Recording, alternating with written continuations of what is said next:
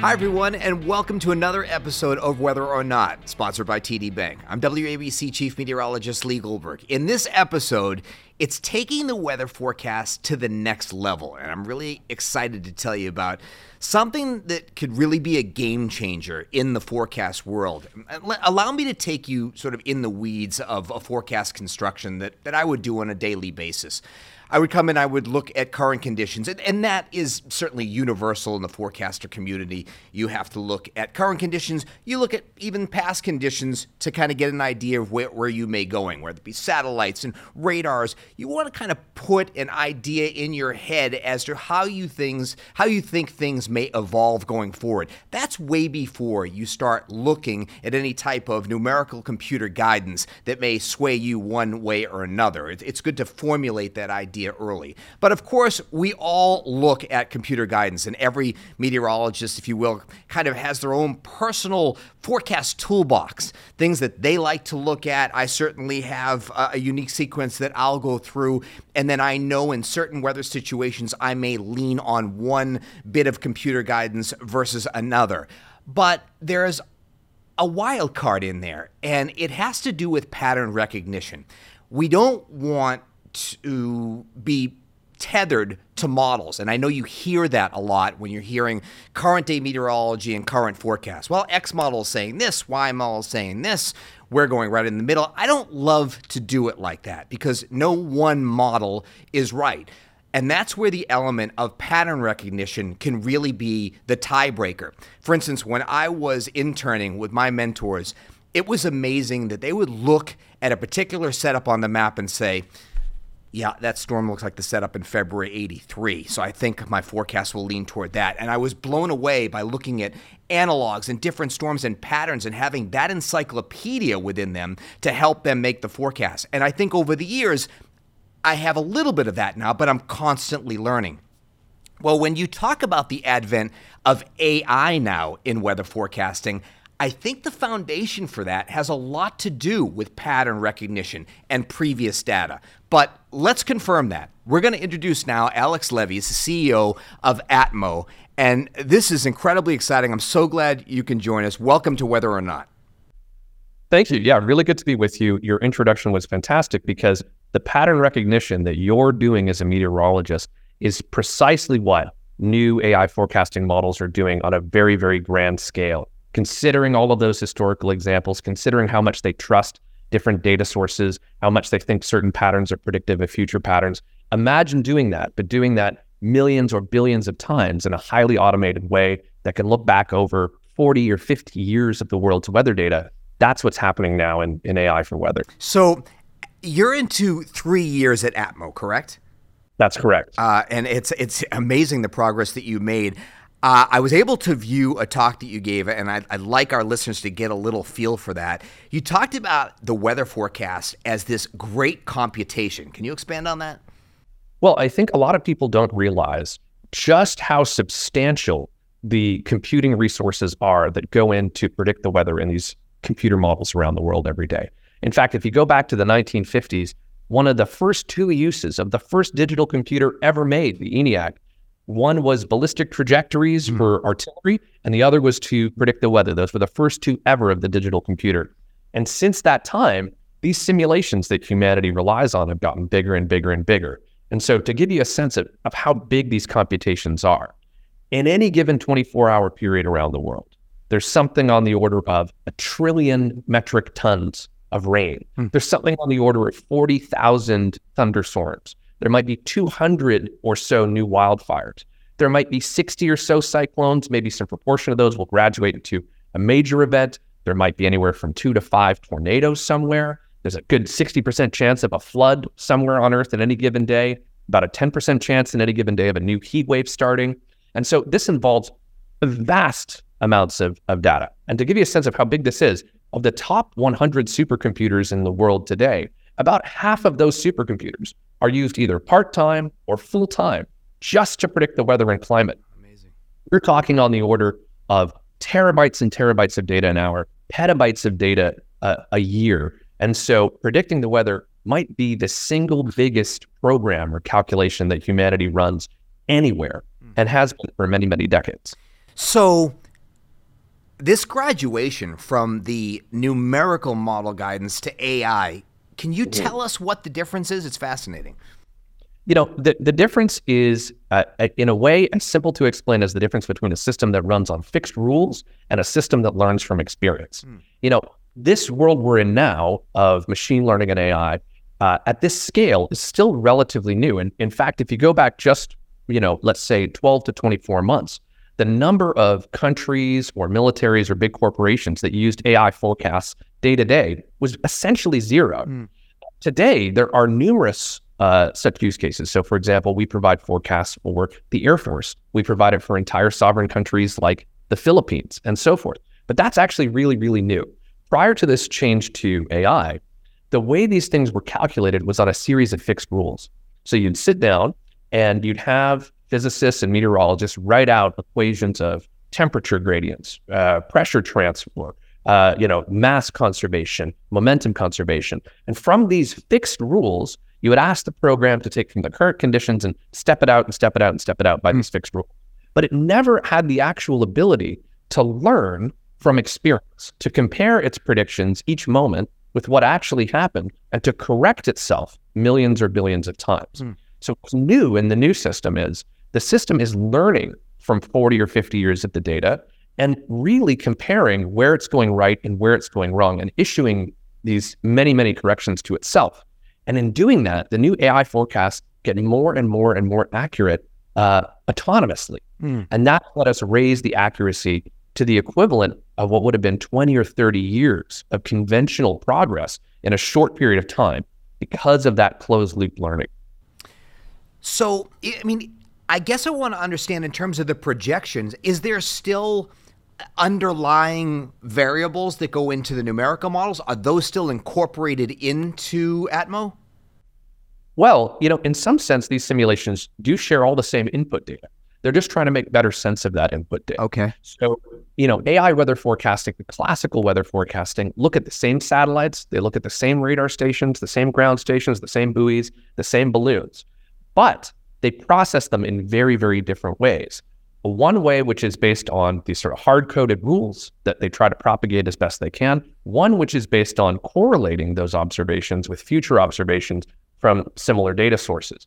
So, in that sense, they're very, very different. Now, today, sometimes these models are used in conjunction. So, mm. for example, you know, there's a place for rules. So, for example, you know, we know that the amount of, uh, let's say, temperature or moisture on the earth can't suddenly change moment to moment. These follow certain laws of conservation, and we can reflect those laws as a complement to the AI system. But increasingly, the best forecasts in the world, uh, in terms of performance, in terms of resolution, they're all going to be AI forecasts. In fact, many of them will be pure AI hmm. forecasts. Mm. So a lot of the models that we run, including the global model you see behind you, uh, is now actually running pure end to end using this learning based technique. And we've been able to show empirically that its accuracy significantly exceeds all previous numerical models. Okay, so you brought up resolution, and this is what I was thinking with something mm-hmm. like this. I, I, I kind of thought about the SpaceX satellite network and how it was trying to fill the gaps with internet globally. Is that kind of something that Atmo can do in terms of, you know, let's say countries, areas of the world, they don't have a national weather service, they don't have the observation network. You can fill the gaps? Definitely. And I think there's a, a, a really interesting point as to why that's the case. So, you know, I mentioned this old way of doing forecasting that we've been with for, for many, many decades. And I mentioned that it takes these really giant supercomputers to do it.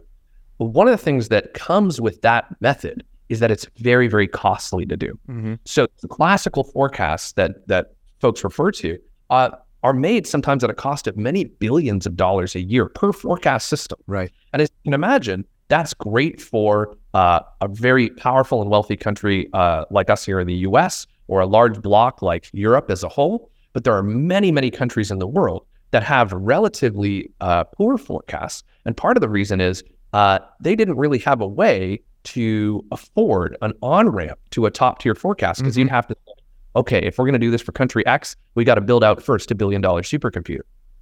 One of the amazing things about these AI methods is even though they're considerably more accurate, and even though they've been able to achieve even greater detail, they actually also run much faster. And in, in Atmo's case, they run about 40,000 times faster currently. which means I can run this on a computer in some other country with some other data sources at maybe a, a fraction of the cost. Mm. And that means now many, many countries and uh, other entities have the option to stand up really detailed self-calibrating forecasts based on their information in their country. Mm. Uh, that means that in each of those places, they don't have to satisfy themselves with a global forecast that just that happens to cover their country. Okay. They can have a forecast just customized for their country that optimizes for accuracy over that place. And can you can you compare the grid of a typical numerical model to the AI grid?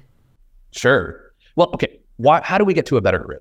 We get to a better grid because it runs so much faster. So when you can run faster, you can afford to take more cycles on each place. So one of the reasons that today global models uh, might have a horizontal resolution of, let's say, many miles by many miles, sometimes as much as 10 miles on a side, in some cases 20 miles on a side. Really high end stuff over certain parts of the world uh, might get down to a mile on a side right. in some cases. Uh, but Atmo models, the ones that we're running now, in fact, where I'm coming to you now from San Francisco, uh, this is we, we're running the most detailed uh, city forecast in history here. And here it's 1,000 feet by 1,000 feet by five minute resolution. Wow. Means we can resolve every individual city block we can resolve every microclimate behind a hill or in a valley, the whole city.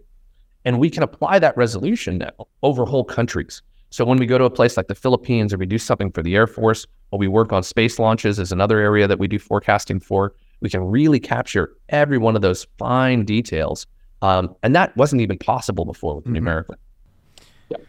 Um, all right, let's get to the performance. We have talked so much about the accuracy of it, but you actually have done some studies I know our viewers have heard about the Euro, the American model. Um, there's now a national blend of models, which is starting to have some traction, which actually performed quite well on the most recent storm we just dealt with. Uh, yes. But AI is actually outperforming these. Yes, that's correct. And I think the reason for this is very similar to what you mentioned about your own experience. You know, one of the reasons that there are so many human meteorologists and why we value their input a lot is uh, learning from experience to analogous situations, reasoning about what you're looking at, uh, has been shown consistently uh, over the years to have the ability to outperform just taking the raw results of a mm-hmm. simulation. And so these models, in that sense, can do similar things to that, where they can capture those branching trees of, I think we're in this situation, or I think we're in that situation. Um, and that's been a big lift on the accuracy. The other thing that it's able to do is to catch its own errors. So because it's comparing itself to reality each moment. When there is a deviation, mm. we don't have to wait till weeks or months after the fact to look back and go, oh, we really missed it. For example, on Hurricane Sandy would be a great example in New York. Doesn't have to be retrospective, it can do real time calibration. So, what does that mean in practice and performance? Well, the classical methods that, that this compares to have been improving slowly but surely over many years. And, and typically they improve in, in accuracy about 1% to 2% a year, which means that their, their level of error shrinks about 1% to 2% a year. And it's done that for about 30 years. It, in, the, in the 18 to 24 months that these AI models have been around, the global models that they provide have improved that accuracy, that error, by as much as 20 to 30% in under which is which is, you know, 30%, you know, may not sound like a lot, but in the world of meteorology, that sure. would be the equivalent to how different it was from the 90s till now or the 80s till now. So that's the case for global. For regional, it's even better. When you take these AI models and you say, let's just apply it to Brazil or let's just apply it to the Philippines, and we don't have to worry about global accuracy. We're just going to dial it up over that area and the local uh, patterns there, we can get even higher. Hmm. We've seen uh, gains up to 40 or 50% reduction in error, especially over extreme phenomena like extreme rains, for instance. So it's, it's a very noticeable jump of accuracy in a short window of time. Have you actually had some examples of AI's performance in a snowstorm across parts of the U.S.? Yeah, definitely. So we we benchmark our model in terms of snowstorms over the U.S. and we've seen uh, that roughly twenty to thirty percent lift on a continent-wide basis so okay. far which is inclusive of those storms. Yeah, it's interesting. We just we're recording this um, after New York City's biggest snowfall of the season, which isn't saying much. We just got a few inches, but we actually got uh, eight to twelve inches in some of our suburbs. But some of our high resolution numerical models within twelve hours were so erratic that yes. if you bit on those, yes. you would have gone two to four inches in areas that got eight to twelve inches of snow which is scary. That was a, a, very stressful night. But again, that was where pattern recognition and staying That's the right. course. Uh, right. That meant everything. So I was just wondering, you know, as, have you seen certain biases with Atmo, or how has that evolved? Definitely, definitely. Like, let me give you an example in, in the Bay Area, and we may even uh, be able to, to share with you some some images of this as well. Okay. One of the things to know is that uh, these very detailed and unique phenomena to each geography can actually make a huge difference. One of the problems with the existing models is they treat a lot of big areas in a very general way. Essentially, you get the average picture over sometimes a very large area, in essence, in, in the way that they work.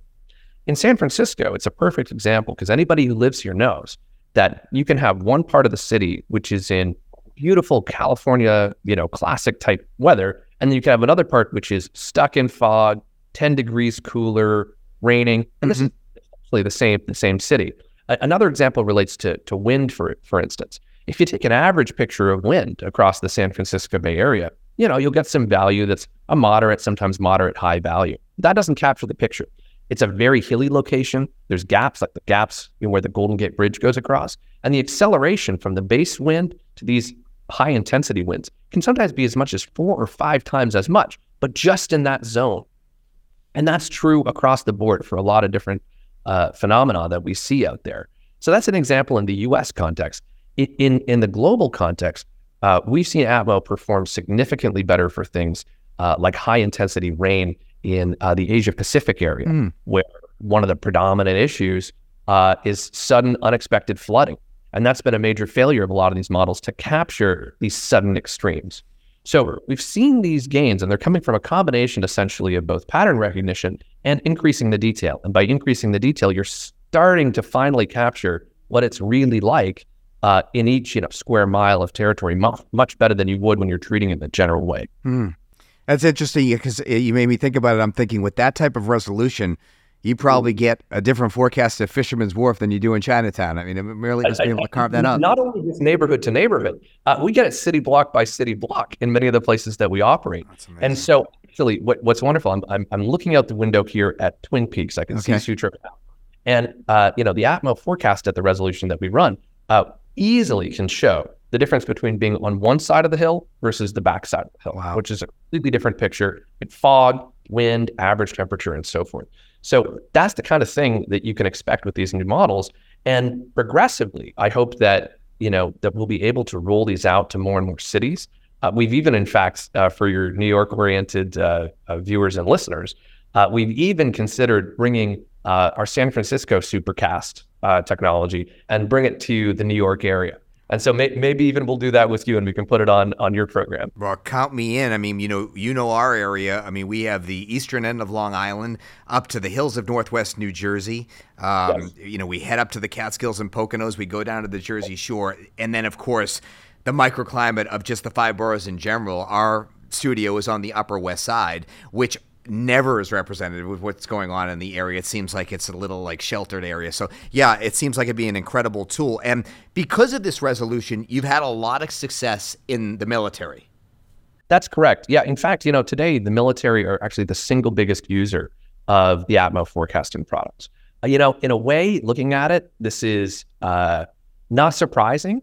Uh, but it came as a great surprise to us. You know, when we started out, you know, a lot of people think of forecasting, of course, in, in your, the day-to-day context of your life. You want to know what the weather is. You want to be aware of major risks. But all the things that apply to everyday individuals are heightened in the context of a military because of the level of danger and precision uh, in the types of operations that are out there. And so, what we have found is there's a wide range of uh, folks in national security that want to have very detailed, much more accurate forecasts when they're operating things like aircraft, drones, when they're moving people around and then what's visible, what's not visible, where's the fog, where isn't it, how is it going to change. There's a lot of different operations out there that are critically, critically weather dependent. Um, and that's why I think they've adopted Atmo as quickly as they have because they have that urgent weather need. And we're even doing this as well, partly in a military context and partly in a space context. So uh, Atmo uh, is even a, a, a, the new AI forecaster at Cape Canaveral mm. in Florida, for instance. So folks that have the highest end weather needs are actually adopting AI forecasting much faster than the general population because of how high the requirements are. Okay, all right. Before I let you go, I have to, of course, ask the question, which is the elephant in the room. I mean, listen, AI is polarizing. You make yes. it way less scary when you talk about it. Some embrace it, some fear it, and someone like me is sitting in the room and say, "Okay, you know, is is my job obsolete? Will other jobs be obsolete because of AI, or is that collaboration still going to be critical?" Well, you're absolutely right that in general, uh, this transition we've all seen to AI in recent years comes with a, a lot of concerns uh, for a lot of uh, uh, particularly jobs out there, jobs in creative professions and professions that deal with a lot of text, for example, mm-hmm. or making imagery and videos. And a lot of folks are really sweating that. Um, and so you want to find applications of AI where you say, hey, this is unambiguously good. I would argue that that what's happening in AI weather is almost as close to that as you can get. The reason being, we're at a time where we're seeing increasing weather extremes around the world. And people need better and better tools to deal with this. There's no shortage of phenomena for meteorologists such as yourself to have to track, explain, and help people understand and take decisions in their life. So the need for that has never been higher.